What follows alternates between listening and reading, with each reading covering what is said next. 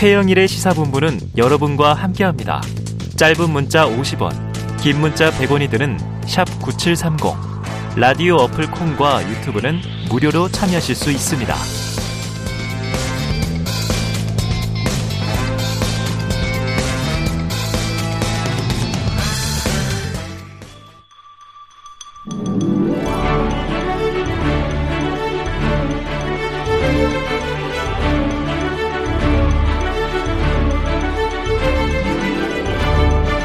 네, 매주 화요일 제가 가장 기다리는 코너이기도 합니다. 여야 정당 출입 기자들과 정치권 취재 이야기, 특히 뒷이야기를 듣는 불사조 기자단이 있죠.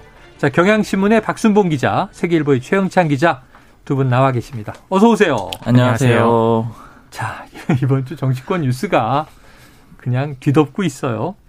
자, 우선 장관 후보자 3명이 낙마한 것을 두고 인사 실패다. 이렇게 이제 지적이 제기됐는데 윤석열 대통령 오늘 아침 출근길에서 답한 육성을 먼저 듣고 오겠습니다. 윤석열 후보자라든지 박순애 부총리 또 김승희 전 후보자 같은 경우에는 부실 인사라든지 뭐 그런 인사 실패라는 지적 전 정권에 그 지명된 장관 중에 이렇게 훌륭한 사람 봤어요? 네, 또 다른 질문. 대통령님, 저희 인사 취재를 하게 되면 가장 많이 듣는 말이 인사는 결국 대통령이 책임을 진다 이 말인데 그렇습니다. 지금 이 반복되는 문제들이 차분에 충분히 검증 가능한 것들이 많았거든요. 이게 인사 다른 정권 때하고 한번 비교를 해보세요. 사람들의 반응이. 네. 자, 다른 정권과 비교해보라. 전 정권에서 지명한 장관 중에 이렇게 훌륭한 사람 봤어요. 하는 얘기. 자, 좀 불쾌감을 표시했다. 이런 이제 기사들이 많이 나왔더라고요. 오늘 도 스태핑은 30초 만에 끝났습니다. 박 기자님. 네. 자, 어떤 분위기로 좀 해석을 하시겠습니까? 일단 인사 관련해서는 분위기가 좋다고 보기는 좀 어려운 음. 상황이죠. 이제 요약을 해보면은 장관 후보자는 3명이 자진 사퇴라는 형식으로 낙마를 했고 지금까지. 그다음에 대통령실 비서관이 한 명 또 낙마를 했었잖아요. 네. 그러니까 총 4명이 낙마를 했고요. 특히 이게 복지부 장관 후보자가 두 명이 연이어서 낙마를 했기 때문에 음. 아무래도 정부로서는 좀 부담이 될 수밖에 없는 상황이에요. 왜냐하면 공백을 한동안 좀 이어갈 수밖에 없을 거 그렇죠. 아니에요. 어. 복지부 장관 후보자는 결국 세 번째 사람을 다시 찾아야 되는 상황이 되는데 음. 이렇게 되면은 일기 내각 완성 자체도 좀 밀리게 되고요. 음. 그리고 인력풀이 좀 약한 게 아니냐 이런 평가를 받을 수가 있습니다. 그리고 또 두 번째 지점도 하나가 있는데 지금 이번에 이 김승희 후보자가 물러나게 됐던 건데 더불어서 같이 있었던 게 박순애 이 교육부총리 네네. 같은 경우에는 임명이 됐잖아요. 그렇습니다. 근데 두 사람은 사실은 너무 남성 중심이 아니냐 이런 지적에 아. 따라서 여성 두 명을 장관 후보자로 올렸던 거잖아요. 근데 그 중에 한 명이 또 낙마를 한 거기 때문에 이 인사가 조금 이제 좀 급변하면서 이렇게 음. 좀 검증이 잘 안 된 게 아니냐 이런 지적들도 좀 같이 받고 있는 그런 상황이고요. 음. 그리고 여러 가지 악재들이 있는 상황이다 보니까 인사 인사 문제도 좀 부담이 되고 있는 거고 음. 특히 이제 국민의힘의 모 관계자가 얘기를 하는데 지금 지지율 하락의 주요 원인을 인사 문제로 보고 있더라고요. 네네. 그리고 오늘 박민영 국민의힘 대변인 같은 경우에는 이 박순애 후보자의 음주운전 후보자가 아니죠 네, 이제 네. 박순애 장관의. 이 음주운전 전력 얘기를 하면서 내로남불이라고 내부 내부에서도 좀 비판하는 그런 목소리가 나오기도 했습니다. 자, 그런데 그래요. 자, 조금 뭐 부족한 점도 있지만 전문성을 한번 기대해 달라. 뭐 이런 얘기는 할 수 있을 것 같은데 그 청문회가 없는 상황에서 어쨌든 임명되는 박순애 장관에게 대통령이 언론과 야당 공격에 수고했다 이렇게 얘기한 건 네. 이건 또 대놓고 이렇게 얘기한 건 오히려 좀 밀어붙이기식입니까? 이건 또 어떻게 해석해야 됩니까? 사실은 이런 발언들이 좀 비슷한 발언들이 여러 번 있었죠. 네. 그러니까 지금 그 말씀하신 그 발언을 해석을 해보자면은 음. 박순애 부총리한테는 크게 문제가 없는데 없다? 어. 이제 야당이나 언론이 많이. 공격을 한 것이다 이런 취지로 읽힐 수가 있는 그런 네. 발언이잖아요. 그러니까 조금 다른 이 요소들을 탓을 하는 그런 모습으로 비칠 수가 있고 음. 이런 발언들이 굉장히 많았어요. 몇 가지 짚어보면은 음. 이제 오늘도 도어 스태핑 때 이제 아까도 조금 들으셨지만 음. 이 송홍열 공정거래위원장 후보자에 대해서 좀 네. 검증이 부실했던 게 아니냐 이렇게 질문이 나오니까 이전 정권에 지명된 장관들 중에 훌륭한 사람을 봤느냐 네. 이런 얘기를 하고요. 네. 네.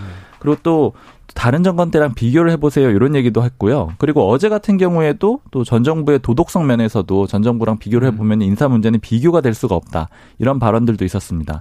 그러니까 좀 대체적으로 윤석열 대통령이 좀 이전 정부의 화살을 돌리는 것 같은 네, 네, 그런 네. 방식의 발언들을 몇 가지 했었는데 또 예를 들자면은 너무 검찰 출신의 인사들이 많은 게 아니냐 이런 지적이 있을 때 지난달 8일이었는데 그때는 또 문재인 정부에서는 과거 민변, 그러니까 민주사회를 위한 변호사 모임 출신들 너무 많았던 거 아니냐. 그때 로- 도배를 하지 도배를 않았느냐.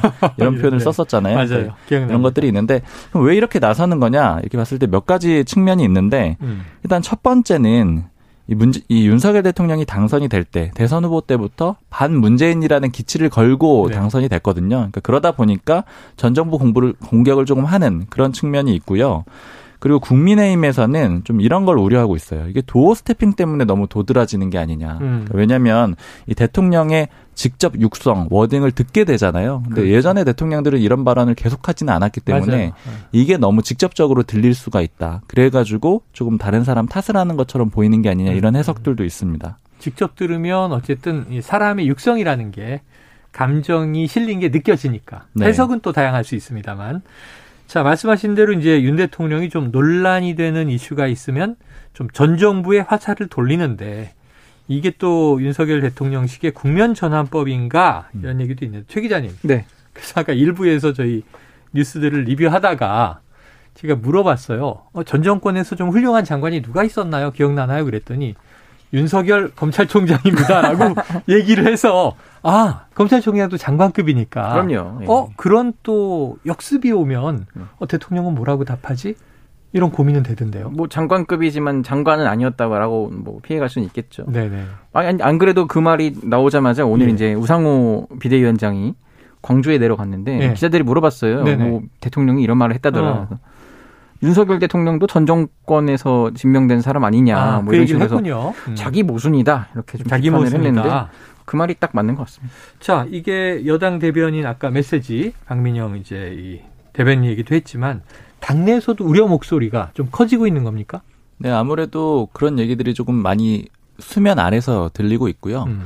그러니까 사실 대표적으로 봤을 때는 당에서 좀 길을 열어주는 그런 방식으로 많이 대응을 해왔어요. 음. 그러니까 예를 들자면 정호영 후보자 같은 경우에 예전에 네네. 낙마했었던 사례에서 첫 번째 보건복지부 장관 지명자. 맞습니다. 그러니까 일단 대통령실에서는 뚜렷한 입장을 안 내놓을 때 당에서 이 사람은 좀 자진 사퇴를 해야 된다. 음. 예를 들자면 김용태 최고위원 이런 사람들이 공개적으로 얘기를 했었잖아요. 네네. 그러니까 길을 열어주는 그런 방식으로 간다라는 거는 이번에 김승희 후보자 때도 마찬가지였고요. 그러니까 그런 식으로 움직인다라는 거는 결과적으로는 당에서 이게 여론에 부담이 된다라고 보기 때문에 음. 그러니까 대통령실에서 스스로 지명을 했다가 바로 철회하라 한다라는 건 굉장히 부담스러운 일이거든요. 그렇죠. 그러니까 이런 여론을 반영한다. 여당에서 목소리를 내준다. 그러면 그 다음에 이 대통령실에서 수용하는 음. 구체적으로는 자진 사퇴하는 그런 그림 인데 이런 식으로 간다라는 것 자체가 여당에서 우려를 보인다라고 볼 수가 있어요. 네.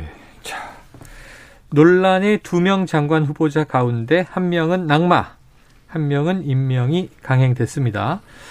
자, 이게 정치권에서 누가 이 인물들을 추천했느냐, 뭐 얘기들이 오가던데, 이 두 사람의, 뭐 이제 사실은 또 바라보는 시각은 다 다르죠. 박순애 후보자가 더 문제였다. 아니, 아니다. 김승희 후보자가 더 문제였다. 법적으로 고발까지 되지 않았느냐. 네. 자, 이 누가 추천했고, 이 두 사람의 운명을 가른 기준점은 뭐라고 보세요? 근데 일단 누가 추천했느냐 이 부분 먼저 좀 짚어보면 저도 취재를 해봤는데 음. 네네. 이게 확실히 확인은 되지는 않아요. 아, 예. 그런데 다만 이 안철수 의원이 박순애 부총리나 김승희 후보자를 추천했던 거 아니냐 이런 이제 설 얘기들이. 이런 가정들이 좀 있는 상황이고요. 대표적으로는 이준석 대표가 지난달 10일에 이 박순애 부총리가 음주운전 전력이 겨- 거론이 되니까 네네. 이거 누가 추천한 거냐 추천한 사람이 좀 책임을 져야 된다 이런 취지로 아. 공개적으로 발언을 한 적이 있었거든요. 당대표가. 근데 이게 추천한 사람을 거론을 하다 보니까 사실은 대통령을 좀 옹호해주는 발언이다. 이게 첫 번째 해석이었고, 음. 그러니까 대통령 잘못만은 아니다. 이런 해석이 네네네. 하나가 나왔고, 그리고 이준석 대표가 안철수 의원하고는 사이가 별로 좋지 않았잖아요. 예. 그리고 특히 안철수 의원이 이 내각 구성이나 대통령실 구성을 할 때 자기가 추천한 사람이 잘 반영이 안 됐다라고 했었거든요. 공개적으로. 인수위원장 때 그때 그래서 어, 안철수계 인사가 하나도 이 기용이 안 되네 그랬었잖아요. 맞습니다. 그걸 공개적으로 불만도 얘기를 했기 때문에 음. 교육 쪽이나 복지 쪽 그러니까 이 두 후보자가 관련된 분야에서는 아마 안철수 의원의 추천을 받지 않았겠느냐 음. 이런 관측들이 있어서 그런 해석들이 있었고 네. 그런 상황에 더해서 이준석 대표가 추천자가 누구냐고 비판을 하니까 네, 사이가 좋지 않은 안철수 의원이 거론이 되기도 했었고요. 네. 그리고 그럼 두 사람 다 논란이 됐는데 왜 김승희 후보자는 자진 사퇴를 하게 됐고 음. 나머지 이 박순애 이 장관 같은 경우는 임명이 됐느냐? 음. 이건 아무래도 상황들을 좀 보면은 좀 명확한데요. 결국에는 네, 네. 선관위의 고발 조치라고밖에는 네. 볼 수가 없어요. 법적 절차로 들어가니까. 네, 29일에 지난달 29일에 고발 조치가 있었는데 네. 지난 1일에 보면 권성동 원내대표가 필리핀 가 있었거든요. 음. 그때 성일종 정책위 의장이 회의를 주재를 했는데 이 김승희 후보자에 대해서 고발 조치된 거에 대해서 바람직하지 않다, 좋은 모습 아니다 이렇게 얘기를 했는데 음. 사실 성일종 정책위 의장이 굉장히 신중한 편이고 네, 네. 적을 잘 만들지 않는 그런 스타일로 알려져 있거든요. 음. 근데 이런 정도의 표현을 했다라는 거는 이건 대통령실 음. 내지는 원내 지도부 안에서 공유가 된 거다 이런 평가들이 있었고 실제로 권성동 원내대표가 돌아와서 지난 4일에 이제 자진 사퇴하던 날인데 그때 스스로 거취를 결단 내려야 된다 이렇게 얘기를 하거든요. 음. 그러니까 이거는 어느 정도는 합의 맞았다라고 볼 수가 있습니다. 네. 자, 그런데 이제 박순애 장관 됐습니다만 이 만취 운전이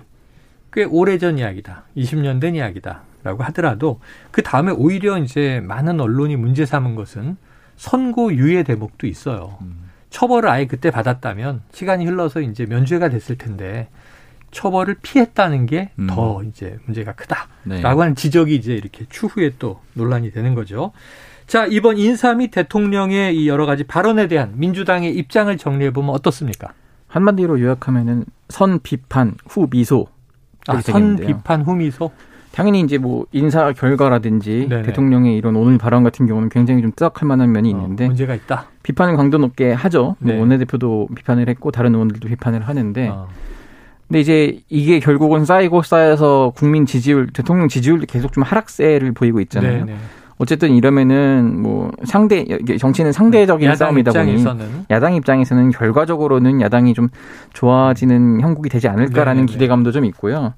어쨌든 지금 뭐 강도 높은 어, 어, 그 비판 발언을 했는데 박홍근 원내대표는 이 술을 마시고 운전대를 잡는 것은 사실상 예비 살인이라고 비판한 것은 바로 윤 대통령 자신이다. 네, 네. 뭐 이런 식으로 했고 사실 인사 문제로 굉장히 어려웠던 거를 지난 정권 때도 봤잖아요. 네, 조국 네. 전 장관을 무리하게 임명을 어쨌든 강행을 해서 음, 결국은 계속 그 후폭풍으로 지금까지 계속 이어지고 있고 임기 후반부터. 예. 음. 근데 이제 이런 것들을 지금 어제 임명 지명한 공정위원장도 그 성희롱 발언 바로 네, 문제가 네, 네, 됐는데 네, 네. 그것뿐만이 아니라는 얘기가 계속 있습니다. 아? 어쨌든 지금 계속 추가 취재 중에 있고요. 아까 저희가 그 로스쿨에서 예, 예. 어, 100명 회식하다가 네. 술을 많이 먹고 이제 부적절한 얘기를 많이 했더군요. 네, 네. 어. 어쨌든 그런 것부터 해서 이게 도저히 그러면 쓴소리가 제대로 안 먹히나 어. 이런 생각이 든다는 거예요. 오늘 네네. 대통령 발언도 누가 옆에서 굉장히 고언을 하는 사람이 있으면 저렇게 어. 상황 판단이나 인식이 안 될 텐데 네. 네. 이런 말- 발언이 서슴없이 나오는 걸 보고 아 대통령이 누구 하나의 견제나 뭐 그런 거 없이 정말 그냥 하고 싶은 대로 하시구나라고 어. 누가 얘기를 하더라고요. 어쨌든 음. 그런 면이 근데 어 지속되면은 사실 국가 전체적인 입장에서는 좀 안 좋긴 하죠. 예. 자, 그런데 자, 오늘 이야기는 이제 인사 문제다 보니까 더 좀 화제가 된 것 같고요. 어제 발언도 사실은 이게 대통령 지지율이 2주 연속 데드크로스 중이다. 이런 기사가 많은데 이 지지율 물어보니까 어제 윤 대통령 지지율은 의미 없다. 이렇게 말해서 요것도 좀, 어, 뭐지? 그럼 국민 여론을 신경 안 쓰신다는 얘기인가? 뭐 여러 가지 이제 이야기가 나왔어요. 박 기자님, 요건 좀 해석이 됐, 됐습니까? 일단 윤석열 대통령의 뭐 진위까지는 뭐 확인할 수는 없지만 네. 어쨌든 큰 취지로 보자면은 일일비하지 않겠다. 그거에 네네. 크게 신경 쓰지 않고 정책을 추진해 나가겠다. 이런 정도의 의미로 볼 수가 있는데 그런 얘기는 이제 일반적으로 많이 하기 때문에 네. 지금 현재 지지율이 낮은 것에 일희일비하지 않습니다. 그 대신 참고해서 국민들이 이제 이 찬성할 쪽으로 예, 공감할 쪽으로 정책을 추진하겠습니다. 이렇게 가는 건데 어제는 의, 지지율은 의미 없다. 그러니까 이게 그렇죠. 폄훼하는 느낌이 들잖아요. 맞습니다. 그래서 이제 대통령의 속내까지는 제가 직접 확인할 수가 없지만 다만 여권의 분위기를 본다고 하면은 음. 지지율 매우 중요합니다. 음. 왜냐하면은 중요하게 인식을 하고 있어요. 네. 예전에 윤석열 대선 후보 시절, 그러니까 경선 캠프랑 그 다음에 후보로 당내에서 선출이 된 다음에 선대위, 선대본부 이런 과정을 거쳤었잖아요. 음. 그때 캠프나 선대위, 선대본부에서 늘 했던 얘기가 뭐냐면은 압도적으로 경선을 이겨야 되고 네. 그러니까 수치도 아주 높게 이겨야 되고 그 다음에 본선에서도 압도적으로 승리를 해야 된다 이런 얘기를 음. 많이 했습니다. 그러니까 이게 사실은 지지율과 같은 얘기예요. 높은 음. 지지율로 이겨줘야 된다는 네네네. 얘기를 했었는데 그 이유가 뭐였냐면 여소야대 국면이기 때문에 지지율이 유일하게 기댈 곳이라는 음. 거예요. 음. 지지율이 높아야지만 야당이 따라올 것이기 때문에 하더라도. 지지율이 많이 필요하다라는 그런 얘기를 했었고 이런 기조는 이제 실제로 당선된 이후에 초기에도 계속 유지가 됐었는데 그런데 시- 지금 지지율이 낮아지고 있잖아요. 음. 그러니까 그러다 보니까 지금 참모들은 굉장히 애가 많이 타는 그런 음. 상황이에요. 그래서 예를 들자면은 뭐 인사 문제에 대해서도 지금 빨리 해결해야 된다라고 하는 것이고 음. 그리고 특히 제일 골머리를 썩는 게 국민의힘 내부 문제거든요. 음. 그러니까 여러 가지를 추진하고 싶은데 결과적으로는 여당의 문제도 이 물론 윤석열 대통령은 당무에 이 신경을 쓰지 않겠다, 네. 관여하지 않겠다라고 했지만 결국 사람들이 봤을 때는 음. 여당의 대표 가장 높은 사람은 윤석열 대통령이라고 생각을 한단 말이에요. 네네네. 그러니까 결국 지지율 하락으로 이어질 거라고 우려를 하고 있기 때문에 음. 이런 것들은 계속해서 걱정을 하고 있다라고 보는 게 맞을 것 같아요. 그래요. 알겠습니다. 자, 지금 이제 국회 상황도 봐야 되는데 민주당이 다수당을 점하고 있지만 결국 이제 원구성 뭐 의장단 선출 합의됐습니다만 그래도 원점이다. 이런 얘기가 있어요. 앞으로 좀 지켜보기로 하고 이번에 민주당 내 상황으로 들어가 보겠습니다. 자, 오늘 전준 위원장, 어, 전준이가 뭐지? 전당대회 준비위원회죠. 이 위원장을 맡았던 안규백 위원장이 급 사퇴를 했어요. 자, 최 기자님, 어떤 일이 있었던 겁니까? 전대 전준이 전준이에서 이 전당대회 룰 규정을 이제 만듭니다. 네. 전준이 의원이 한 20여 명. 꽤 많습니다. 예, 예. 그걸 이제 몇 주간 작업을 해서 만들었는데 음, 최종 결정되려면은 어쨌든 비대위에서 추인을 해야 되고 음. 당무위까지 의결을 마쳐야 되는데 전준이가 오전에 이제 올린다고 그 결과물들을 발표를 했는데 음. 오후에 비대위가 대거 뒤집은 거예요. 내용을 네. 전준이가 만든 내용을. 네, 그러면 전준희 위원장인 안규백 위원장 입장에서는 면이 안 쓰죠. 네, 네. 몇 주 동안 고생한 게다 수포로 돌아가고 어. 이럴 거면 전준이 나 전준희 위원장 안 한다고 했는데 왜 시킨 거냐? 어, 비대위가 할 것이지. 비대위 처음 만- 맡을 때만 해도 네, 네. 아 전당대회는 전준이 살 겁니다라고 딱 밀어뒀더니. 정작 결정할 때는 비대위가 했다. 어. 이렇기 때문에 안규백 위원장이 사퇴 카드를 던진 것 같습니다. 자, 이제 문제는 이런 거예요. 그럼 전대 룰이 어떻길래? 그동안 민주당 전대 룰에 대한 비판은 참 많았어요. 예. 언론에. 왜냐하면 이게 국민의힘보다 훨씬 폐쇄적이다. 네, 네. 국민의힘은 우리가 쉽게 그냥 당신 반, 민심 반 이 룰로 쭉 가고 있는데 사실 과거에 김무성 대표는 민심 100, 국민 공천제로가 된다 이런 얘기도 주장을 했었죠. 네. 근데 민주당은 알고 보니까 더 우리가 진보 정당이라고 생각을 하는데 내용은 너무 폐쇄적이다. 그럼 이거 좀 풀어 헤쳐야 되는 거 아니냐. 근데 이게 이 전준희 결정이 당일 비대위에서 뒤집힌 내용 그 핵심은 뭐예요? 그 두 가지로 나뉘는데요. 음. 어, 그 당 대표와 이제 최고위원 선거가 있습니다. 어쨌든 핵심만 말씀드리면 어, 예비 경선이라는 게 있어요. 네. 후보자가 너무 난립을 하니까 많으면 좀 추리는 단계를 예비 컷오프. 예, 컷오프 하는데 거기에서 이제 전준이는 그동안은 중앙위원회라고 해서 뭐 의원과 네. 기초단체장과 뭐 등등 이런 단, 뭐 원외위원장이나 당협위원장 이런. 분들만 투표를 하는 그 중앙위 100% 룰에서 음. 일부 30% 국민 뭐 여론조사 이런 거를 반영하는 거를 올렸어요. 음. 올렸는데 그걸 다시 뒤집어서 어 원래대로 중앙이 100% 도- 복귀시켜 놨고요. 음. 그리고 지금 최고위원이 가장 뜨거운 논란이 되고 네네네. 있는데 이본 경선 투표에서 최고위원 이제 투표가 1인 2표예요 권리당원들이. 음. 근데 한 표는 원하는 후보를 투표를 하고, 하고 다른 한 표는 본인이 그 소속된 권리당원들이 소속된 지역위원회가 있어요. 네. 그럼 그 지역위원회 이렇게 대표해서 나간 그 후보만 뽑게 돼 있는 거예요. 어. 가령 그러면 호남에서 호남 의원이 한 명만 나왔다 어. 이러면은 내 표 한 표는 자동으로, 자동으로. 그냥 호남 그 최고위원 후보한테 가는 거예요. 네. 지금 이것 때문에 굉장히 논란이 되고 그러니까 있습니다. 이게 자유투표인데 표 하나는 그냥 지역으로 분배되는 표잖아요. 맞습니다. 알고 보면. 이래서 뭐 지역별 나눠먹기 아니냐 이런 네네네. 비판이 나오고 있는 거죠. 자, 그래서 이게 내용을 이제 자세히 들여다보면 기사를 어, 이게 왜 이렇게 돼 있는 건가? 자, 이게 궁금합니다. 그 이 저거죠. 전대 룰이 항상 논란이 되는 건 후보별 유불리인데 네네. 지금 이렇게 흘러가면 후보별 유불리에서 적어도 지금 나온다 라고 알려진 사람 중에 누구에게 유리하고 누구에게 불리합니까? 일단 당 대표 선거 먼저 보시면은 네. 어, 조직을 많이 그래도 확보했다고 자부하는 강병원 의원이라든가 네네. 강훈식 의원에게 좀 유리한 것 같아요. 어, 이 강에게 유리하다. 예, 그리고 이재명 의원은 뭐 누가 뭐라고 하더라도 제가 볼 때는 룰이 어떻게 되더라도 어. 그 대세에 큰 지장은 없을 것 같긴 합니다. 어, 룰이 어떻든. 네, 근데 만약에 어제 전준희가 확정한 룰대로였으면은 네. 박용진 의원이 상당히 유리할 수 있었어요. 아, 민심 반영률이 네, 커지면 네. 어제 안 그래도 그 관련 여론조사 한번 나와가지고 들썩였거든요. 어, 네네. 근데 이제 지금 거론했던 두 후보 다른 두 강 후보들은 굉장히 낮았어요. 어. 네. 그래서 아 이렇게 되면은 박용진 의원이 컷오프를 통과하면은 어. 박, 이준석 대표 될 때처럼 그런 바람을 아, 한번 바람을. 불어 일으킬 수 있는 것 아니야라는 기대감이 있었는데 민심의 바람을 바로 그냥 몇 시간 뒤에 뒤집혀 버렸죠. 아, 그래서 네네네. 굉장히 지금 박용진 의원 쪽에서 실의하고 있는데 네. 그래서 오늘 반발도 했고 근데 지금 어쨌든 뭐 룰에 대한 문제도 지적은 했지만 네. 뭐그 룰 안에서도 최선을 다해야 되지 않겠냐라는 입장이긴 해요. 음. 어쨌든 그렇고 그리고 어 최고위원 선거의 경우에는요. 네. 고민정 의원 이러면 좀 불리해질 수 있습니다. 불리해진다. 네. 컷오프 단계에서 그러니까 2년 전쯤 한번 생각을 해보시면은 음. 그때 당시에 누가 나왔냐면은 이재정 의원이 한번 나왔었어요. 네네네네. 권리당원들한테는 인기가 많아요. 인지도도 맞아요, 있고. 맞아요. 근데 당 내에서는 좀 떨어졌죠. 네, 인기가 좀 덜- 덜하다 보니까 네. 컷오프를 당한 거예요. 음. 아, 만약에 이제 올라갔으면 본 경선에서는 아마 될 수도 어. 있었을 텐데 중앙위 투표로만 하면은 당연히 불리하겠죠. 네. 그걸. 경험을 해보다. 보니까 음. 네, 아무래도 그런 분들이 중앙위에서 좀 걸러질 수 있는 우려가 있는 좀 젊고 뭐 그런 분들은 아마도 쉽지 않을 수 있다.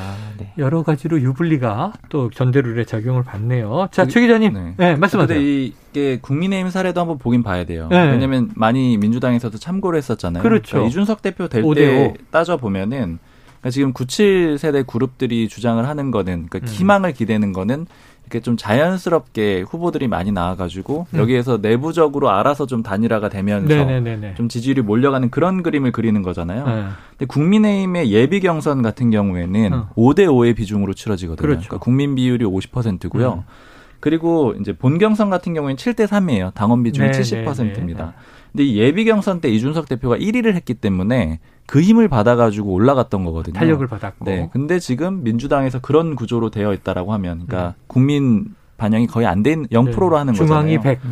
이렇게 되면 아마 이렇게 좀 바람을 일으키는데 좀 어렵죠. 어려울 수가 있겠죠. 그 선례를 민주당 보면. 내부에서도 지적하고 비판하고 그래서 전대룰을 손봐야 한다는 얘기가 끊임없이 나왔는데 선거 시즌이 아닐 때는 야 멀리 남았으니까 나중에 하자.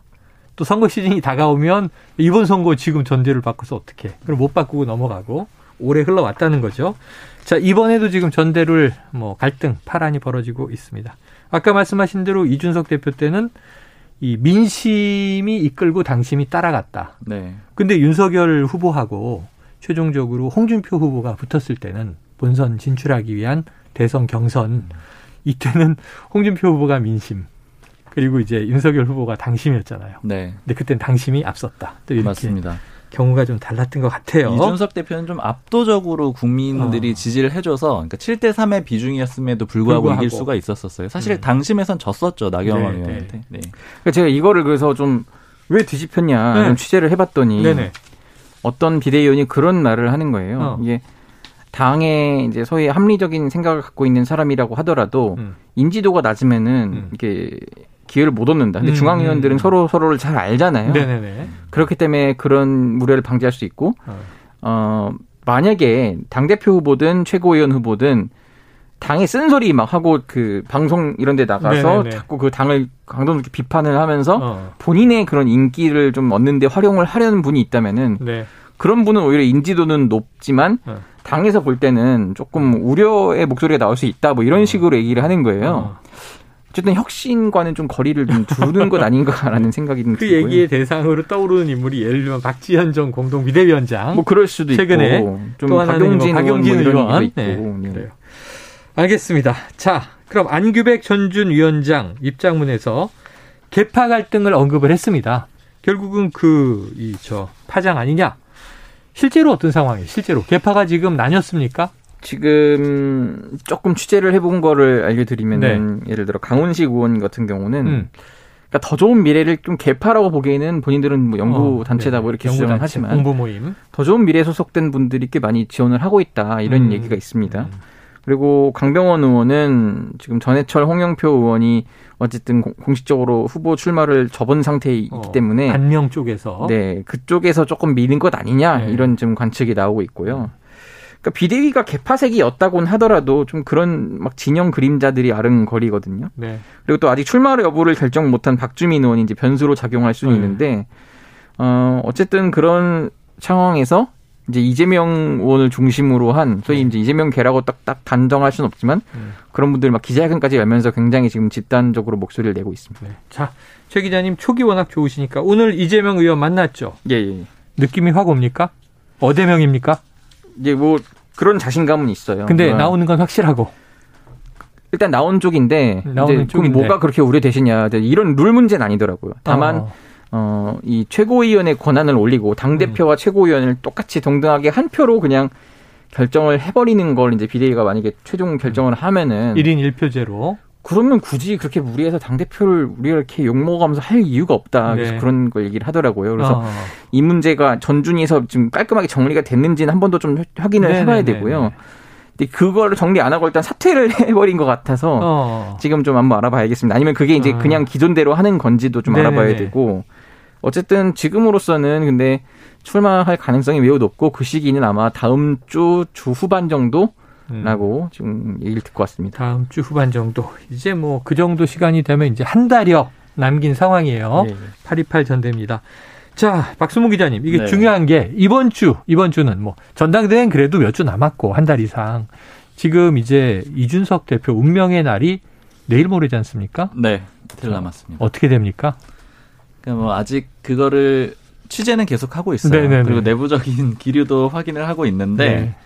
그러나 이걸 이제 단정적으로 제가 막 방송에서 말씀드리기 아, 얘기해 보세요. 단정적으로 해 보세요. 어떤 징계가 나온다. 한 근데 아주 강한 징계가 나오지는 않지 네네네. 않겠느냐 이런 관측들이 대부분은 많이 있고요. 왜냐면은 예전에도 말씀드렸지만 구조적으로 네네. 예를 들면 중징계가 나오게 되면 뭐 제명이라던가 탈당 권유가 나오게 되면은 음. 여러 가지 반발이 있을 음, 수가 있고 음. 반발 책을 이준석 대표가 사용을 할 수가 있거든요. 음. 그리고 또 너무 강한 징계가 나오게 되면은 윤리 내부에서 일부 우려하는 거는 법원에 가처분 신청을 이준석 대표가 낼 경우에 네네. 이게 인용이 된다라고 하면은 되치기를 심하게 당할 수가 있어요. 어, 그러니까 그런 것들도 우려를 하고 있어가지고 강한 징계는 안 나올 것이다, 혹은 징계를 유예할 것이다 이런 정도의 이제 관측들이 아. 좀 대부분이고요. 그 이후도 또 중요할 것 같아요. 그러니까 이준석 대표가 어떻게 대응을 할 것이냐. 예, 예. 를 들면 약한 징계가 나오더라도 당내에서는 물러나라고 하는 목소리는 분명히 필연적으로 어, 나올 나오겠죠, 거거든요. 나오겠죠. 그 경우에 어떻게 움직일까인데 음. 다만 이걸 가지고는 좀 여러 가지 해석들이 많습니다. 음. 특히 이제 다음 당권 노리는 사람들은 뭐 조기 전당대회 이런 얘기도 하고 비대위원장 설도 벌써부터 퍼뜨리는 그런 상황이고요. 그래서 이제 음. 아직까지 일단은 이준석 대표는 징계 윤리위원회가 열리기 전까지는 최선을 다해서 막고 나오게 되면은 그 이후에 아마 시나리오들을 또 준비하고 있을 겁니다. 네. 시나리오가 징계 수위에 따라서 다양해질 수 있다. 음. 자, 그럼에도 불구하고 이제 이준석 대표는 어쨌든 강한 지금 입장을 피력하고 있어요. 네. 물론 더 이제 지금 뭐 대범하게 보이고 싶은 시기일 수도 있겠지만. 자, 그런데 더 중요한 건 지금 이게 윤핵관과의 싸움이냐.